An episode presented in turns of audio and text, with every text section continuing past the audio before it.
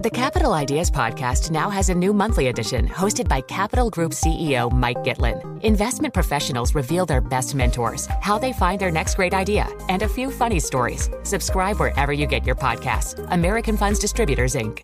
The countdown has begun. From May 14th to 16th, a thousand global leaders will gather in Doha for the Qatar Economic Forum powered by Bloomberg. Join heads of state, influential ministers, and leading CEOs to make new connections, gain unique insights, and uncover valuable opportunities in one of the world's most rapidly rising regions. Request your invite for this exclusive event at QatarEconomicForum.com. Let's get to Ellen Hazen, our guest uh, for the half hour. Ellen is the chief market strategist at FL Putnam Investment Management. She joins from Boston. Ellen, thanks for being with us. I want to begin with the bond market today because these were big moves right across the curve. We were down in the case of both the 2 and the 10 by roughly 14 basis points. The data was soft. Uh, we know that. Does it bring you any closer to this idea that maybe maybe the Fed is succeeding in reducing demand and cooling inflation and perhaps they won't be as aggressive in tightening? Well, they are certainly slowing the economy. If you look across the board, you can see signs of economic slowing, whether you look at corporate margins, which are getting compressed in this earnings season, whether you look at housing, um, where housing inventory has started to grow and new housing starts have started to decline, whether you look at the consumer who is shifting more toward credit and away from debit. And according to JP Morgan, the average balances um, have shrunk across every cohort income cohort. So you're seeing things slow across the board, absolutely. Now, whether or not the Fed can navigate it so carefully and precisely that they land this 747 on an aircraft carrier, which is what would be required in order to have a soft landing, the jury's still out. You know, the the tools that they have are so imprecise and the data lags. Uh, so I think it will be very difficult until after the fact to understand whether they have, have pulled it off. But I do think that at the July meeting, they should take note of so many of these indicators that have turned sharply negative just in the last few weeks um, and perhaps put things on pause. So the jury's still out on whether that soft landing can be navigated. Were you sitting on the jury, uh, what would you think? What would be your temptation? Do you think it's a, a possibility, or is a recession still looking like the most likely base case? I think a recession is the most likely base case. Of course, I hope that that will not happen.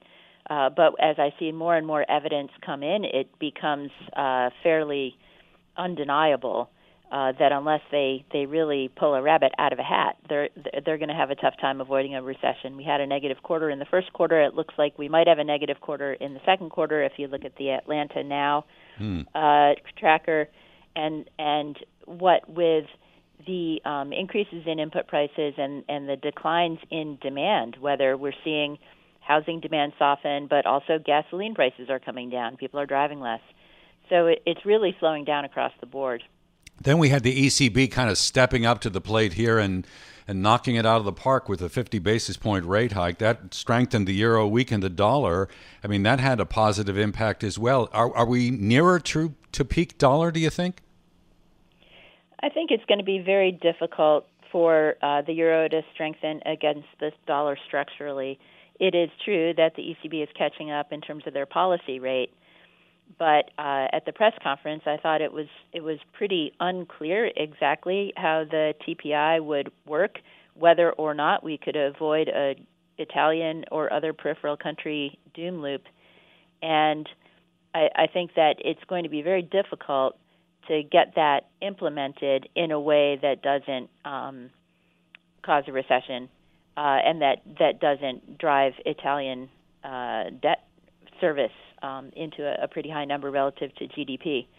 Uh, so I think the dollar has been really strong. It's due for an exhale from a technical perspective, but fundamentally, uh, despite the 50 basis point move today, I don't think we're looking for the euro to strengthen from here on a secular basis. And uh, Ellen, the investing landscape uh, a bit more challenging now than it has been over the past decade or so. So, if you're looking for a decent return at the moment, where do you put money to work? We're looking for uh, companies and assets that pay near in cash flows. So we're shortening duration in both the equity and the fixed income portion of our clients' portfolios. We think rates are going to continue to rise. We think real rates are going to be positive uh, at all points at the curve going forward, and that means that we need to be much more careful about not overpaying for companies that have earnings sometime in the future but right now aren't generating. So we're very much looking for real cash flow, real dividends, real earnings now, uh, and and high quality companies that are uh, not too expensive. So when it comes to the rate story, are you saying that the market has yet to fully discount what you're seeing? I think that the Fed will continue to raise rates and uh, shrink the balance sheet, and, and that's going to that's going to cause long rates to to go up. Um, they may pause as they see the economy slowing, but I don't think they're going to completely reverse direction. Brian was giving us a, wrap up a moment ago of uh, how earnings have been uh, today. How's it looking to you? We're seeing negative operating leverage across the board. So, just if you look at the companies that reported in the last couple of days, you saw a negative operating leverage at the rails, uh, in America, with Union Pacific having uh, earnings growth slower than revenue growth, you saw it in materials with Dow Chemical also having negative operating leverage. You saw negative operating leverage um, in the airlines, uh, even in insurance and travelers. And of course, last week we saw uh, many of the banks report, and they're also showing higher than expected costs. So I think everybody knew that estimates were too high for the second quarter. Uh, but now the estimates are actually beginning to decline, and they're lowering guidance for third quarter. And in some cases, that's already in the stocks, but in some cases, it's not. So I think we need to watch carefully um, which companies actually can see positive operating leverage, uh, and they're fewer and, and farther between. I'm wondering if now is the opportunity, maybe it's late to the game to look offshore for areas of the global market that you feel may represent a little bit of upside. I'm thinking primarily about Asia. Uh, you know, you could make the case right now that some of the eco data that we have seen for China gives us a slight tilt toward a little bit more stimulus. Do you want to be a part of that story, the stimulus story in China and a recovery there? If I had confidence that the debt problem um, had been fully addressed, then I would consider that.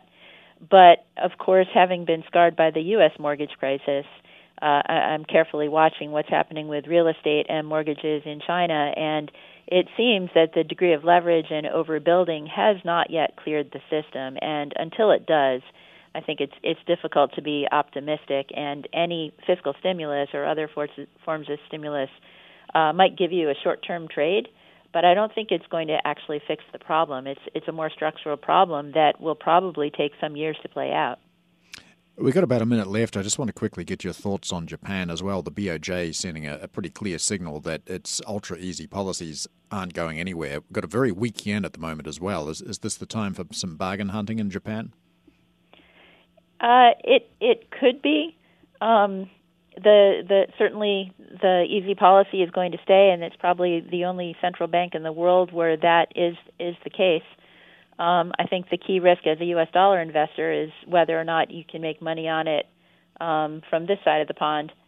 Um, so I think we'll see how that happens. All right, uh, Ellen Hazen, we will leave it there. Ellen Hazen is Chief Market Strategist at FL Putnam Investment Management. From Silicon Valley to Wall Street, the promise and perils of artificial intelligence are playing out on the world stage. But what will the next phase of AI adoption look like? Which companies, from big tech to startups, will dominate? And where do the risks and unintended consequences lie? I'm Emily Chang. Join me at Bloomberg Tech in San Francisco, May 9th, to answer many of the industry's burning questions, alongside Snap's Evan Spiegel, Xbox President Sarah Bond, OpenAI's Brad Lightcap, top researcher Dr. Fei Fei Li of Stanford, and many more. More details and just a few tickets left at bloomberg.com/techsf.